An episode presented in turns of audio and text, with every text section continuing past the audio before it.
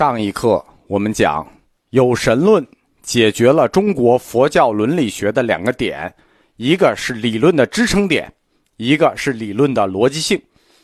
有了神，佛教的业报轮回理论自身就有了承担者。佛教最初的轮回教理指的是六道轮回，我在净土宗课里讲过，六道轮回，六道。这个概念来自于古印度的吠陀文化，我们不是很熟悉。啥叫阿修罗？是吧？阿修罗太印度了，我们中国人一直没太搞懂。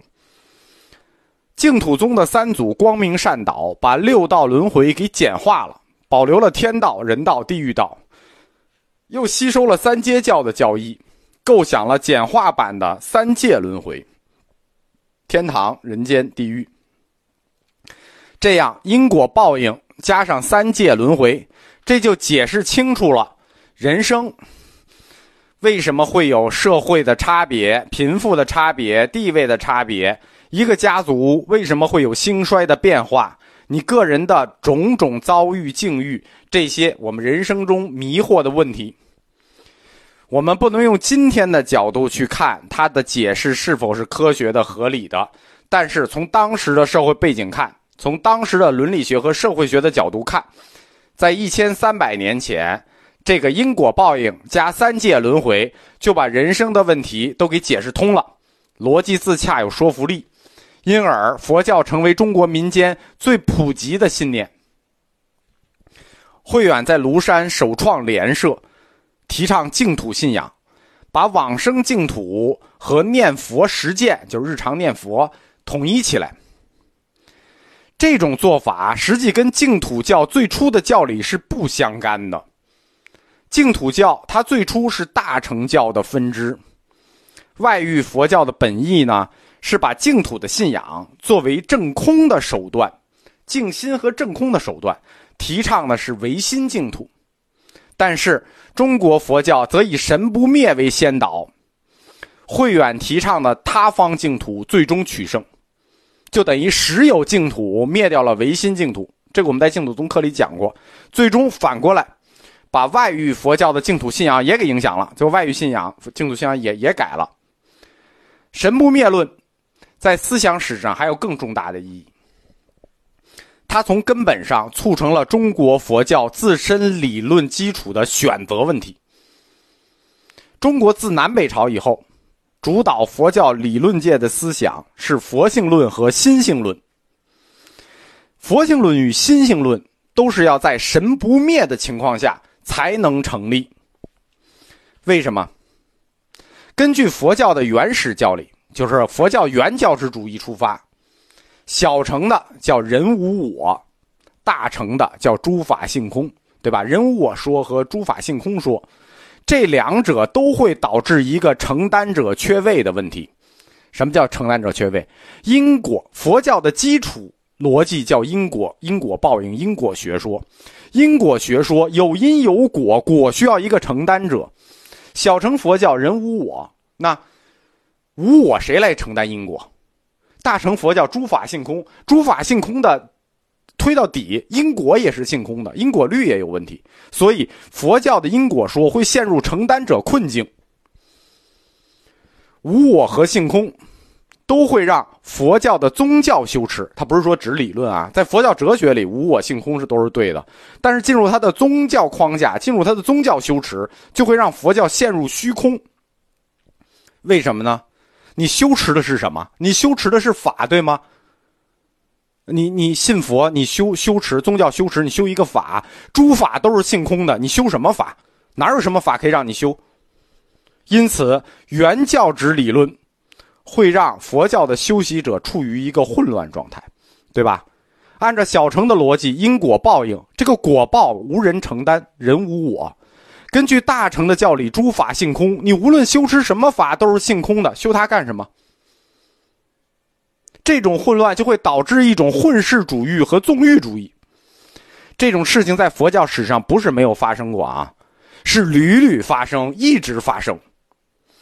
禅宗混世主义的倾向就是非常明显的，听过禅宗史大家就知道，临济宗的混世主义倾向非常明显，不管你爱听不爱听，这是事实。当然了，禅宗后来他没有混世主义了，是因为在永明延寿大师的时候把禅净合流了。如果照禅宗原来的情况发展下去，心性论发展下去，肯定是走这条路的。鸠摩罗什带来的全面否定论，在中国知识僧侣阶层，就是当时的中国知识僧侣阶层，曾经引起过极大的恐慌。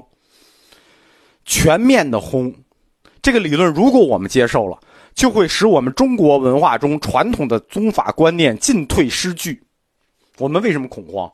你说他到底对不对？他对我们中国宗法观念就要完了。所以佛教的这种。全面否定论为中国保守文化势力所不容。在鸠摩罗什死以后两年、三年，呃，四一三年到四一六年，四一六年译出来的《神不灭论》得到了权威级的论证。鸠摩罗什是公元四一三年死的，公元四一六年《大般涅盘经》译出，《大般涅盘经》译出了，明确提出了“泥还不灭，佛有真我，一切众生皆有佛性”。重复一遍啊。泥还不灭，佛有真我，一切众生皆有佛性。这十六个字啊，在佛教理论上叫字字千金啊。佛有真我，白纸黑字，佛是有真我的，真有我，真我什么人物我？没有人物我，这说了有我了，不空了。佛教理论从此从否定之否定走向了肯定，对吧？谁再拿《金刚经》跟你说“如梦幻，如泡影”，你就跟他说“泥还不灭，佛有真我”。如梦幻，如泡影的否定学说已经被扫进历史的角落了。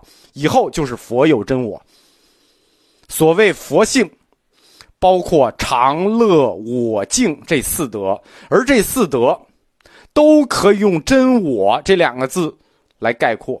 什么是真我？真我就是神。都可以用真我来概括大乘四德，一切众生和诸佛都具有这四德。区别是什么？佛是已经呈现了这四德，而众生是等待发现这四德，对吧？一切众生皆有佛性，我们和佛都有这个常乐我净。众生呈现了常乐我净，成为佛，我们要等待发现自我。依据大乘四德重新来审视以前所有的佛教理论，中国佛教面目为之大变，佛性论从此成为中国佛教的理论统帅，指导了东晋以后的佛教发展方向。佛性论，它已经算是契合佛教进行中国本土化的关键一步了，因为佛性论就肯定了有神嘛，肯定有神了，那本土化关键一步就完成了。但是还不够，本土化的还不够，还要往前走。到了隋唐时期，佛性这个问题，它就跨越了佛教自身的领域，因为佛性它是一个纯粹的佛教领域的问题啊，对吧？佛性、法性，这是我们佛教领域的问题，它跨出了佛教的领域，走向了一个更具有普遍意义的、更具有广泛中国文化意义的。中国本土化方向的转变，什么呢？我们中国人最爱讨论什么问题？心的问题啊！心这个字，不光在中国哲学里、中国文学里，是个人都能说几句。只要让中国人谈到心，哎，是个人就能说几句。佛性论就跨出了佛教领域，和中国文化全面拥抱，转向了心性论。心性论就标志着佛教彻底中国化这个理论理论的彻底成熟。佛性论跨出佛教自身的文化领域，进入整个中国文化范畴，转为心性论。它的代表叫做《大乘起信论》。《大乘起信论》系统的总结了心性论，就是把中国人最爱谈的心。做了抽象的、哲学的、本体化的总结，把心归为宇宙和人生的最高本体。宇宙人生最高本体是什么？心。这个心呢，就像大乘真俗二谛一样，它具有双重化真理标准。心是一个双重化的，心有两个属性，这两个属性就叫一心二门学说。一个心有两个门，心具有双重化。真理标准。它的静态因素，这个心的静态是什么？对应的是永恒本体、永恒主体。它的变化成分是什么？对应的是世间一切的根源。理解了吧？佛性论转为心性论，不是你理解的那个中国文学意义上的心。啊，这这哎，心心情怎么样？心是吧？不是你理解意义上的心，这个心是一个宇宙与人生的最高本体，它具有二门的双重属性，对吧？整个世界的构成无外两种状态：静止与运动。那这个心也具有静止与运动的双重属性，它的静止属性就是什么？永恒本体。它的运动属性是什么？世界一切发生与构成的根源。这就叫一心二门学说，就是佛性论转为心性论的这个大乘起讯论的核心论点。